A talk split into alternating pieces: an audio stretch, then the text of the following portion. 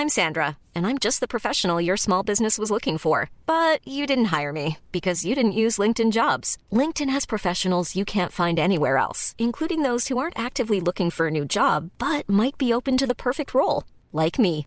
In a given month, over 70% of LinkedIn users don't visit other leading job sites. So if you're not looking on LinkedIn, you'll miss out on great candidates like Sandra. Start hiring professionals like a professional. Post your free job on linkedin.com/people today.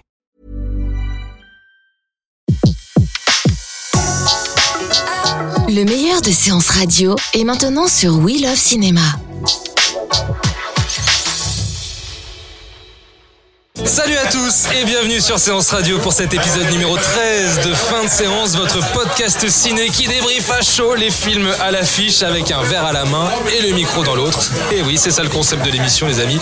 Nous sommes au Hurling Park. oh, là là, voilà. mais quel génie, quel génie, c'est Pub où nous allons parler aujourd'hui du très attendu, ou pas d'ailleurs, Jurassic World Fallen Kingdom dont nous sortons à l'instant et qui est réalisé par le petit prodige espagnol que nous aimons beaucoup autour de cette table, Juan Antonio Bayona, à qui l'on doit l'orphelinat ou Monster Calls quelques minutes après minuit en français, et qui succède à Colin Trevorrow, qui a donc la lourde tâche et qui a donc la lourde tâche de passer après le désastreux premier film.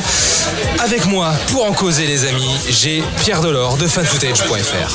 Eh ben, je, je suis très heureux de participer à cette émission. Euh, tu fais le cadeau de ma présence. tu es prêt à galoper, tu t'es mis en position attaque. Ouais, j'ai fait le raptor. J'ai mimé le raptor. Alors attends, parce que tu mimes, podcast tu, très visuel. tu mimes très.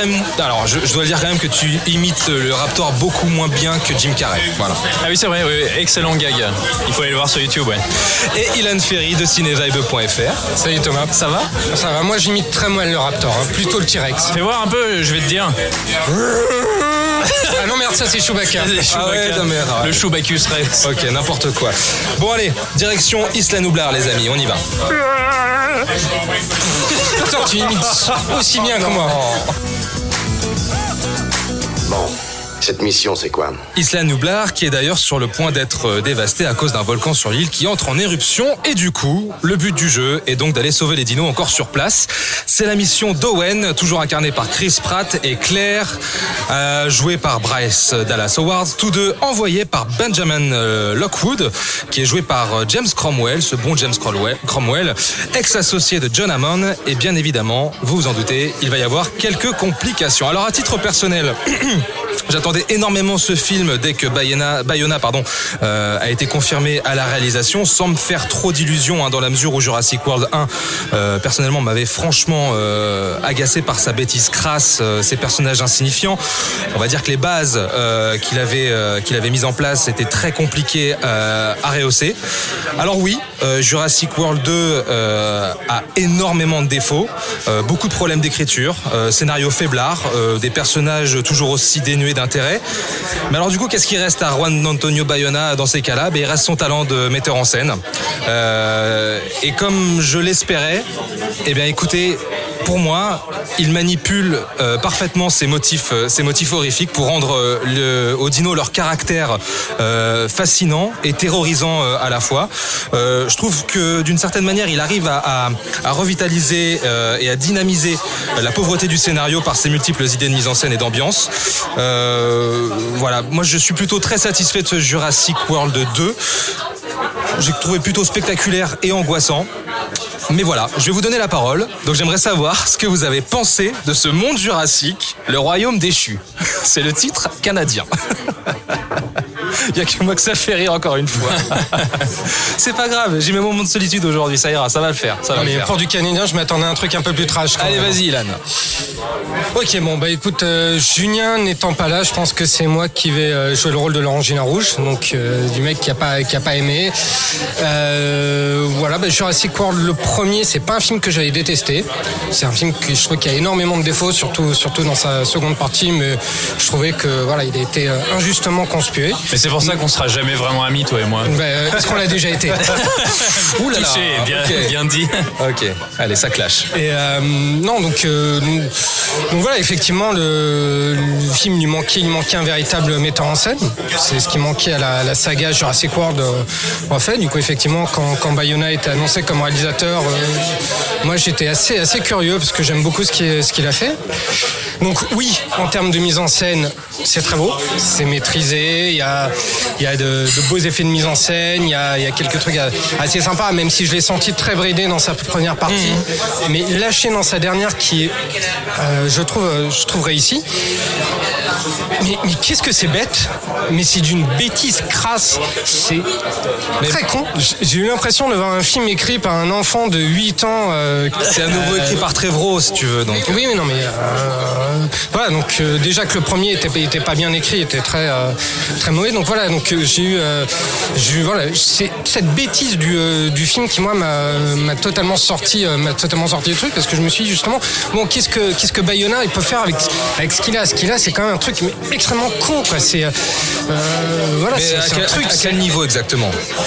Est-ce que vraiment tu trouves que le scénario euh, ne tient pas la route? Est-ce que c'est les personnages? Ah oui, non, il y a tout qui tient pas la route.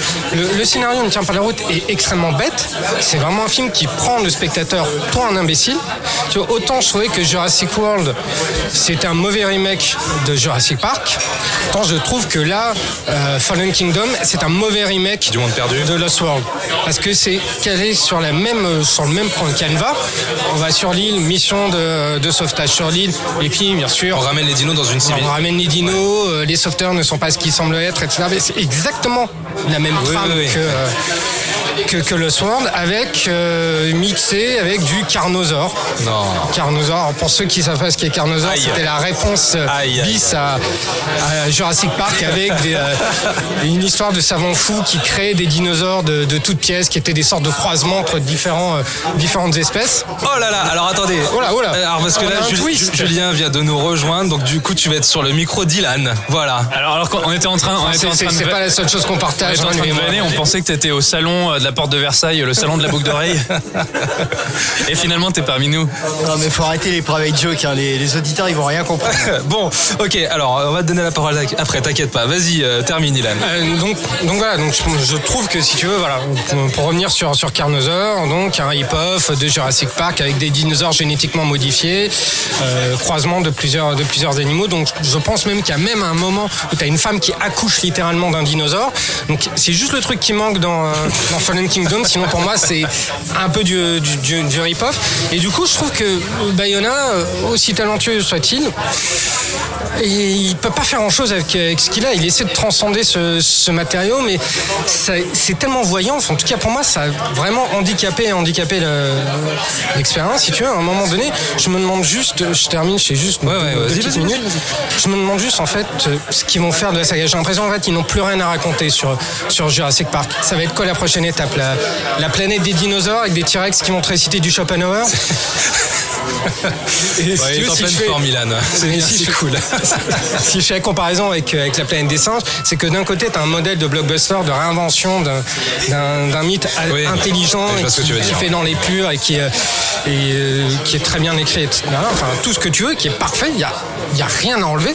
Et d'un autre côté, tu as une, une tentative de, de ressusciter une, une franchise, mais euh, toujours en faisant de l'œil à, à l'autre, en essayant de euh, se la jouer fan service, en disant voilà, on va tuer l'ancien en faisant du nouveau, tout en faisant de l'ancien. Donc c'est absolument pas neuf, c'est vouloir faire du neuf avec du vieux, et en fait ça fait du vieux avec du vieux. D'accord. Et donc voilà pourquoi je n'ai pas aimé euh, Fallen Kingdom malgré toutes ses ses qualités esthétiques. Merci Ilan. Ça fait plaisir d'entendre ça. Bien, bien, bravo. Eh bien moi, Monsieur Hélène, je ne vous remercie pas. Allez, parce Pierre, que, vas-y, euh, enchaîne. Vous venez, vous venez de tuer mon argument magique Ah, que je gardais dans ma manche, qui était que en fait, bah oui, c'est euh, Jurassic World était un remake qui n'osait pas l'admettre de Jurassic Park et Fallen Kingdom effectivement. Je voulais le sortir, je me disais ah, est-ce que je suis le seul à y avoir pensé? Et non, euh, voilà, il reprend cette trame du de, de The Lost World un petit peu, enfin dans certaines grandes lignes.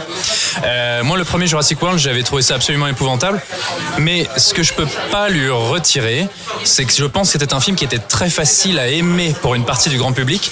C'est vraiment un, un film qui te brossait dans le sens du poil, qui te servait de la nostalgie, qui était très simple, avec euh, une réflexion prémâchée euh, qui, qui ne demandaient aucun effort et aucun, euh, une co- aucune connexion avec ses neurones. Euh, Et qui avait une, sa- une- une sale gueule hein, pour le coup en plus. et qui était surtout très vilain. C'était vraiment Ah oui, la, la deuxième partie est horrible. hein. avec des personnages dont on n'avait rien à foutre, etc. Par contre, il te servait de la nostalgie en bloc. C'est-à-dire que le film commençait depuis 5 minutes, t'as, littéralement c'est la scène, t'as deux gamins, ils ouvrent la fenêtre, et bam, on te balance le thème de Jurassic Park. Les mecs, ils venaient d'ouvrir la fenêtre. Avec un, un travelling dégueulasse il y a un moment, faut le gagner, son thème Oui, oui. Culte de John Williams. Ah oui, hein. oui. Là, Jurassic euh, Fallen Kingdom, Jurassic World 2, disons comme ça, ce que je peux pas lui reprocher, c'est que c'est un film qui, au moins, je trouve, malgré sa reprise de certains éléments de The Lost World, fait un peu les choses différemment. Moi, je trouve qu'il économise son ADN Jurassic Park. Effectivement, la première partie, elle est très problématique et tu sens que Juan Antonio Bayona, le pauvre, il a fait ce qu'il avait. Et à un moment, tu peux pas faire de l'or avec de la bouse de, de Diplodocus, quoi. Donc, le tout début, par exemple, la toute première scène, on en parlait rapidos avec Thomas avant de commencer l'émission, c'est que elle marche très bien en termes de tension dramatique parce qu'il y a un suspense qui installe la mise en scène, mais ce qui se passe en soi Dans la scène, ouais. dans la scène, en termes d'écriture, c'est complètement abruti. Euh, et la première partie du film, pour moi, elle est comme ça. C'est très beau. La photo est quand même, moi je la trouve vraiment bien. Elle est, elle est, elle est très belle, elle fonctionne ex- extrêmement bien avec les images. C'est encore Oscar Fora, le directeur de la photo. Voilà, Oscar euh, le directeur de la photo de Juan Antonio.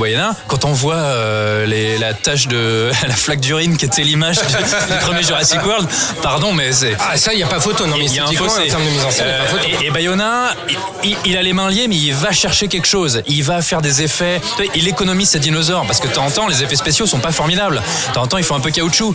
Mais il a retenu les leçons du premier. Il les filme dans l'obscurité. Il y a des effets de fumée, il y a des effets de projection d'images de dinosaures, de leur, enfin, de, de leur ombre sur la lumière. Il y en a certaines qui fonctionnent hyper bien. Oui, c'est bien, c'est bah, c'est ce que je disais, euh, pardon, mais c'est que il utilise ces motifs horrifiques. L'orphelinat, on sait que voilà. euh, Et il est obligé de composer avec les éléments, euh, voilà, les mêmes personnages dont on se fout.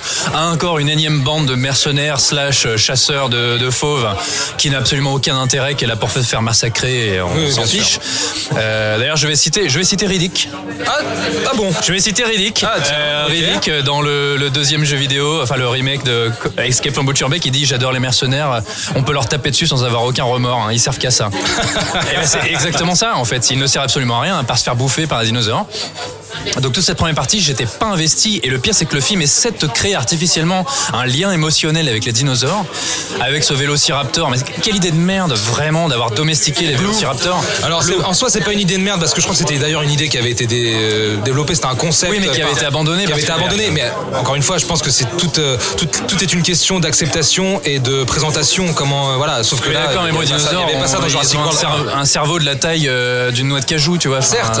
Non, mais d'accord. Surtout, le film veut te vendre un lien affectif entre, le personnage de Chris Pratt et Blue, et en fait, tu l'as pas du tout, ce lien-là. Et, c'est ça qui m'a gêné pendant toute une partie du film. Le principe même de Jurassic Park, c'était que tu ne peux pas domestiquer la nature. Et l'homme commet cette erreur et la nature se retourne contre lui. Et le 1, c'était la négation même de ça. Euh, et tout cet attachement émotionnel artificiel qu'ils essaient de créer, ces personnages dont on n'a rien à faire, euh, malgré la mise en scène, ça ne suffit pas. Par contre, quand on arrive dans la deuxième partie du film, qui est en soi une idée débile, hein, ramener les dinosaures euh, dans le, il ah, désolé pour le spoil, mais il les ramène aux États-Unis.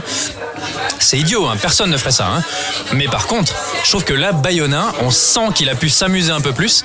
Et moi, il y a une scène, cette fameuse scène Dans le manoir. dans le manoir, où il y a une créature mise en liberté. Et là, on sent, à mon avis, là, c'est le, L'Indoraptor. L'Indoraptor, c'est le point culminant, c'est exactement ce que voulait faire euh, Juan Antonio Bayona, c'est-à-dire ramener le dinosaure, qui n'est plus simplement un monstre spéciaux, une créature qu'on a tous vue un milliard de fois, qui était juste une bête d'attraction. Il nous ramène à ce que c'est par rapport au cinéma. C'est un monstre, c'est un monstre de cinéma, et d'ailleurs il le filme à un moment dans une scène comme un vampire. hein. C'est un animal au départ qui est transformé en monstre. Mais il le filme Comme dans- comme dans Jurassic il le filme comme un vampire. Ouais, mais c'est quand même autre chose. Oui, et ça sûr. marche hyper bien. Il y a une scène, on se croirait euh, dans un film fantastique. Et d'ailleurs, Jurassic World avait, bah tu dis comme Jurassic World, ils avaient cette créature, l'Indominus Rex, qui avait soi-disant une espèce de pouvoir et en fait c'était réglé en 30 secondes. C'était un monstre qui ne servait à rien, qui avait un, design complètement banal. Et là, en termes de design, la créature, elle est terrifiante. Elle est sombre avec des espèces de raies jaunes comme ça. Elle fait dangereux, ça évoque, je sais pas, les couleurs. enfin, enfin, on retrouve cette, euh, cet aspect angoissant, Eh oui, euh, oui. terrifiant Ce que, passage- que- que mérite Jurassic Park World. Mais ça arrive, ça arrive assez, assez tard quand même. Ouais, ça arrive tard, mais au moins c'est là. Moi, j'ai pas vu ça une seule fois dans Jurassic Park. Ce passage, moi, il m'a scotché sur mon siège. hein. C'est Il, pour- est, il est dément. hein. C'est pour ça qu'à mon avis, effectivement, tu le, tu, tu le dis et je l'ai ressenti absolument euh, face à, face à cette séquence, cette dernière partie, c'est que il n'a fait pour moi Jurassic World Fallen Kingdom que pour cette dernière partie. C'est là vraiment où tu sens le style, euh, la sensibilité, la finesse euh, de, de, de ce type de Bayona. Oui, mais un film, c'est pas, euh, c'est pas une deuxième partie. Moi, ce qui m'a- gêné dans Fallen Kingdom, c'est que j'ai l'impression que chacun faisait un film différent. T'as Colin Trevorrow qui écrit, euh, qui écrit une zèderie, parce que c'est ce que c'est. Hein, quand euh, on parlait de la bêtise du, du script, c'est une zèderie. Et t'as euh, Bayona qui veut te faire une espèce de conte horrifique, quelque chose euh, qui est plus proche de sa sens- sensibilité, plus proche aussi de l'hé- de l'héritage Sp- Spielbergien, et qui a été amené de manière totalement artificielle dans Jurassic World. Mais si tu veux, il y en a un qui prend le pas sur l'autre. Toujours, en tout cas pour moi, c'est ce que c'est ce que, c'est ce que j'ai ressenti. Et tu sens jamais qu'il y a une harmonie, qu'il y a une harmonie dans, dans ce film. Tu sens que c'est un truc malade. En Il y a quand même des, il y a quand même des scènes sur euh, notamment euh, l'explosion du volcan. Il y a des, il y a des très beaux tableaux hein, quand même. Mais il y a des fulgurances. qui Je rappelle dis pas- justement The Impossible. Si vous avez vu The Impossible, quand il filme le tsunami, euh, on y est quelques fois dans ce, justement dans cette espèce d'extinction qu'il met en scène d'ailleurs justement des, euh, des, des- des On est sur des petites touches, on n'est pas sur la durée. Hum. Non non mais je suis d'accord avec toi. Non mais je suis parfaitement Mine de d'accord. rien, ces touches sont là. Et moi, il y a un moment euh, où finalement le film a réussi à m'accrocher, tu vois. Hmm. Et je voyais la bêtise et de temps en temps, je pouvais pas m'empêcher de lâcher un soupir. Mais quand même, et il y a un personnage qui arrive, un personnage d'enfant qui arrive à un moment, bah, dans la deuxième partie aussi, mais qui amène un lien émotionnel un peu plus fort euh, et qui contrebalance cette espèce d'idée absurde d'être allé encore chercher une référence à John Hammond avec son partenaire dont on n'avait jamais entendu parler. Euh, mais ces petites fulgurances, tu vois, sur Isla Nublar, euh, il y a des moments qui, oui, sont un peu bêtes, mais il arrive à mettre en scène, et au final, c'est aussi ça, Jurassic Park ou Jurassic World, c'est mettre en scène comme il faut les dinosaures, et qu'ils soient beaux, qu'ils soient magnifiés, qu'ils soient terrifiants, qu'ils soient ma- magnifiques, impressionnants. Il y a des moments qui fonctionnent vraiment à ce niveau-là, et au final, malgré toutes ces bêtises, eh ben, je garde quand même personnellement un, un- un bon sentiment du film. Eh ben, J'en suis, sorti avec le sourire. Eh ben, pour, pour rejoindre ce que tu dis là, justement, sur euh, la, la dimension que représentent ces, euh, ces, ces, euh, ces dinosaures, moi je trouve que Bayona, il est complètement imprégné par cet univers, que c'est un film qui l'a profondément marqué. Et l'effet de sidération que je n'avais pas dans Jurassic World 1, je l'ai ressenti là, parce que je me suis mis à la place de Bayona. Et quand, euh, les, euh, quand les, les, euh, le- le- le- la troupe arrive sur l'île et qu'ils voient le brachiosaure pour la première fois, bon, oui, c'est une scène qui est repompée de Jurassic Park 1, mais j'ai eu ce, sentiment voilà, de, de sidération. J'étais sur le cul parce que j'avais aussi des personnages à côté de Chris Pratt qui découvraient pour la première fois les brachiosaures. Voilà. Et on sentait le poids, on sentait la, la- la- on sentait la démesure quand même. Et y a- y a- ça marche, tu vois. Mais ça, Ah ça je l'ai jamais senti, j'ai jamais eu ce sentiment de gigantisme que je pouvais avoir par exemple quand, je- quand, j'ai, quand la première fois que j'ai vu Jurassic Park ou, ou la Swamp, que j'ai pas eu hein, quand j'ai vu Jurassic World encore une fois, mais moi c'est, je, l'ai, je l'ai pas eu. Et tout à l'heure tu parlais du personnage de, de- de la petite fille, oui, très bien, un lien émotionnel avec une petite fille, c'est encore une fois une figure très Spielbergienne, mais qui est contrebalancée quand on découvre le secret de la petite fille, dès que tu découvres le secret de la petite fille, le film rebascule dans une espèce de bisserie totalement inutile. Et, Euh, je suis et- pas et cette espèce de euh, permanent qui moi mais, euh, qui moi m'a fait sortir du film. Alors peut-être qu'à un moment donné il que je revoie le film en, étant détaché de ça si tu veux. Mais euh, mais je n'ai eu de enfin j'ai été mais totalement euh, pas omnibulé mais euh, j'ai été comment dire handicapé enfin totalement isolé du, du film enfin de la portée peut-être poétique du film par par sa bêtise scénaristique. Il y, y a quand même, je trouve, quelque chose qui est intéressant malgré les, certaines bêtises du scénario, c'est qu'il y a un double discours où il y a un niveau de lecture. Parce que par exemple, dans Jurassic World 1, ça tombait complètement à l'eau, peut-être parce que c'est comme d'habitude, il y a 2000 réécritures euh, et on lisse le film au fur et à mesure jusqu'à ce qu'il ne représente plus rien. Mais on pouvait y voir éventuellement une, en sous sous sous-texte, une critique euh, de l'exploitation mercantile de la franchise. Là, je trouve qu'il y a aussi un, un deuxième niveau de lecture qui est mine de rien pas si inintéressant. C'est est-ce qu'il faut sauver ces dinosaures ou les laisser mourir? c'est ça, ouais. et les laisser mourir Bah oui.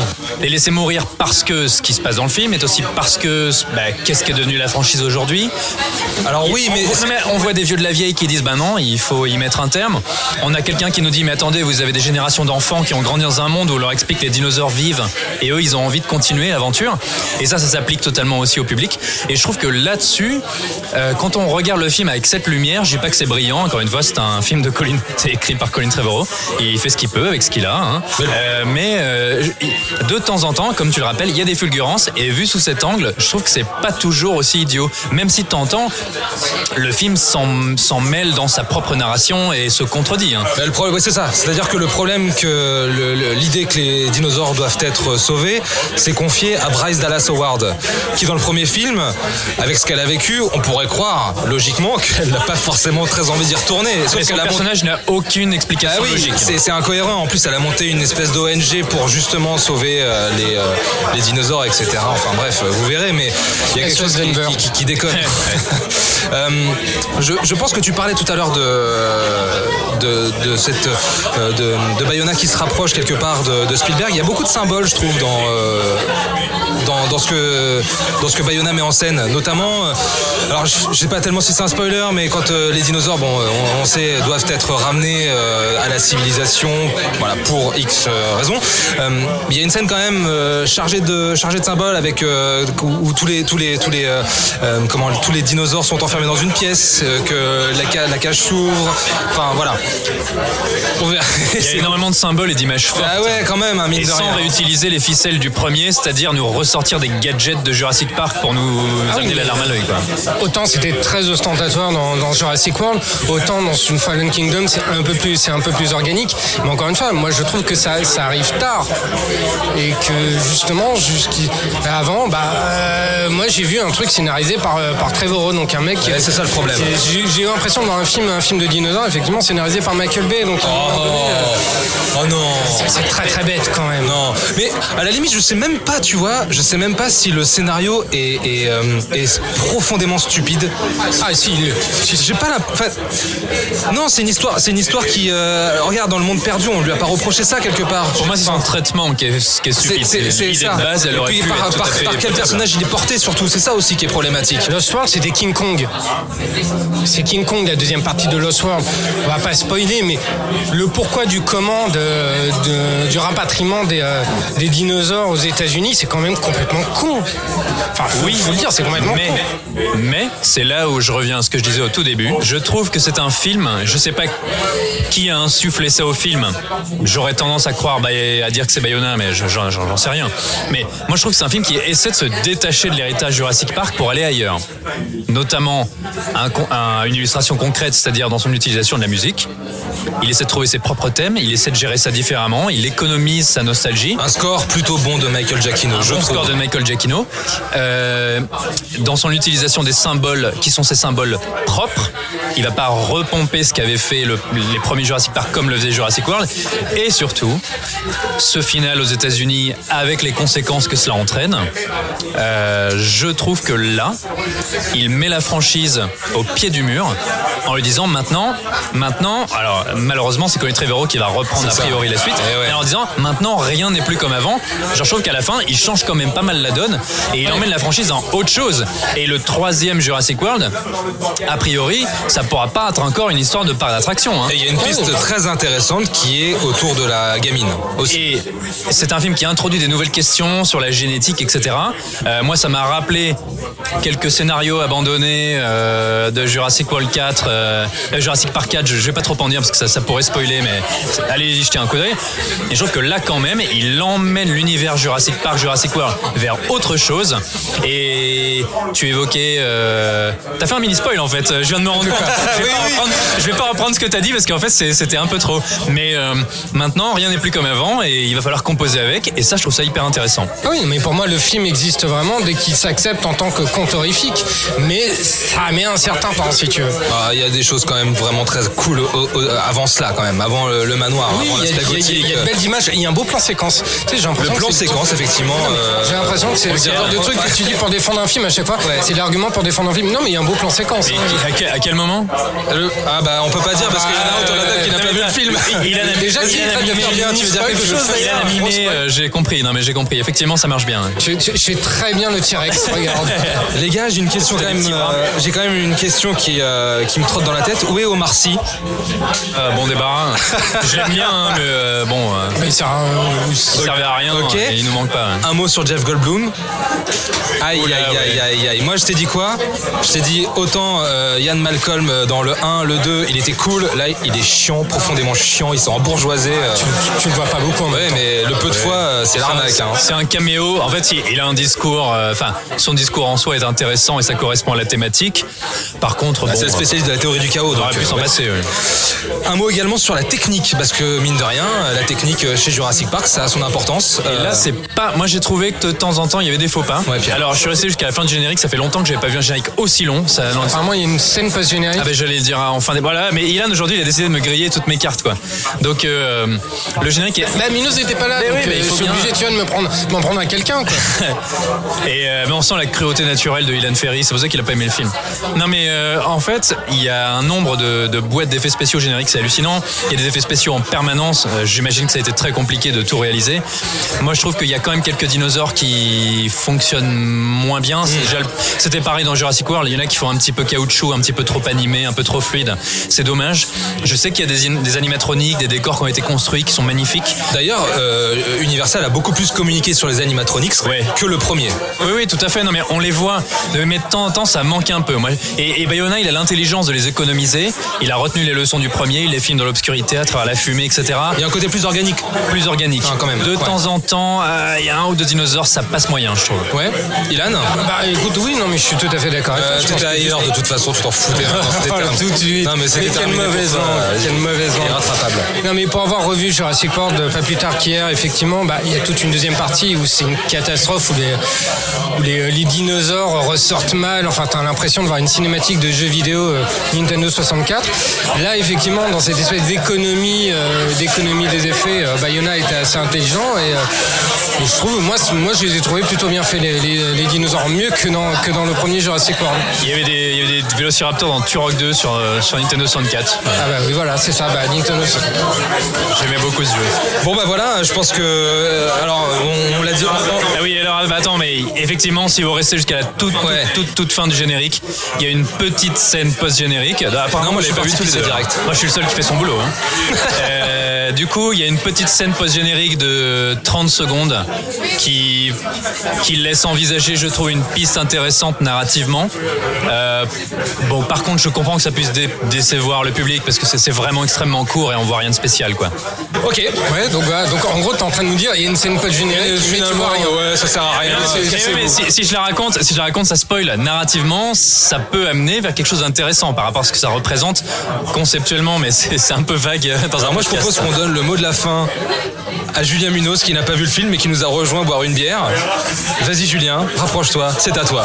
Non, moi, j'ai une question. En fait, c'est euh, est-ce que c'est un- du terrorisme émotionnel euh, Jurassic World 2 Pourquoi t'aimes pas Ron Antonio Bayona toi? Non, non, mais comme c'est l'argument euh, Ah, contre oui, Bayona que je ne oui, oui. supporte pas, qui est c'est c'est épidermique. Alors euh, précise quand même terrorisme émotionnel, c'est-à-dire que c'est très tir à l'arme à chaque Et, fois, à ouais, chacun de ses films. c'est- Généralement, c'est des films émotionnels qui te laissent aucune marge de manœuvre. Euh, qui, qui- t'es- comment dire, tu es confronté à tes propres émotions en tant que spectateur et tu peux pas y échapper. Et c'est- un défaut qu'on lui reproche énormément.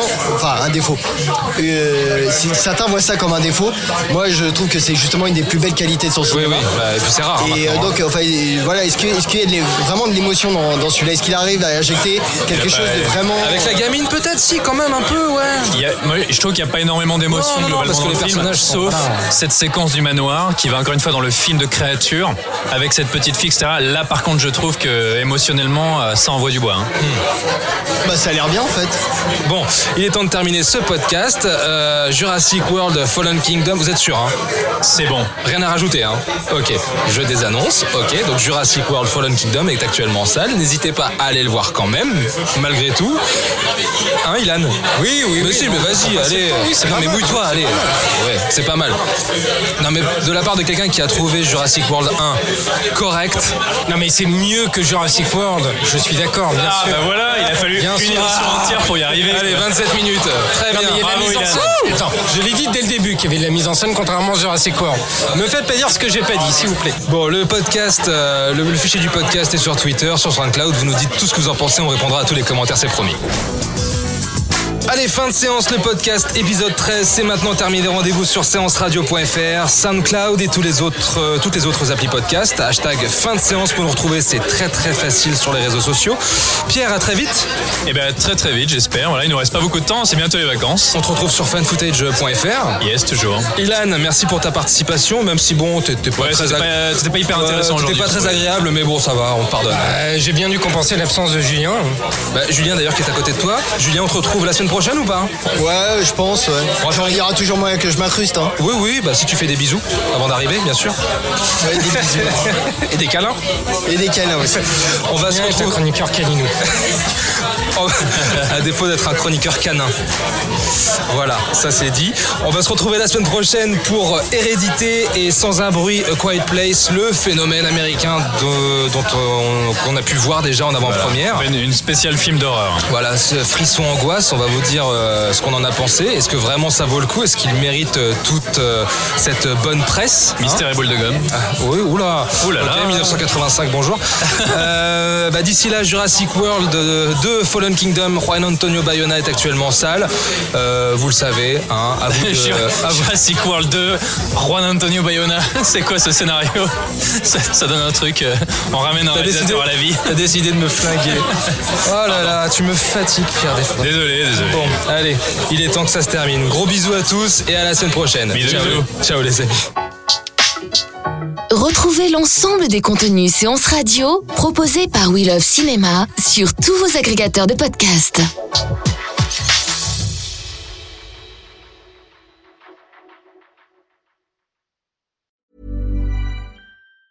Hi, I'm Daniel, founder of Pretty Litter. Did you know cats tend to hide symptoms of sickness and pain? I learned this the hard way after losing my cat, Gingy. So I created Pretty Litter, a health monitoring litter that helps detect early signs of illness by changing colors, saving you money and potentially your cat's life. Pretty Litter is veterinarian developed, and it's the easiest way to keep tabs on your fur baby's health right at home. Go to prettylitter.com and use code ACAST for 20% off your first order and a free cat toy. Terms and conditions apply. See site for details.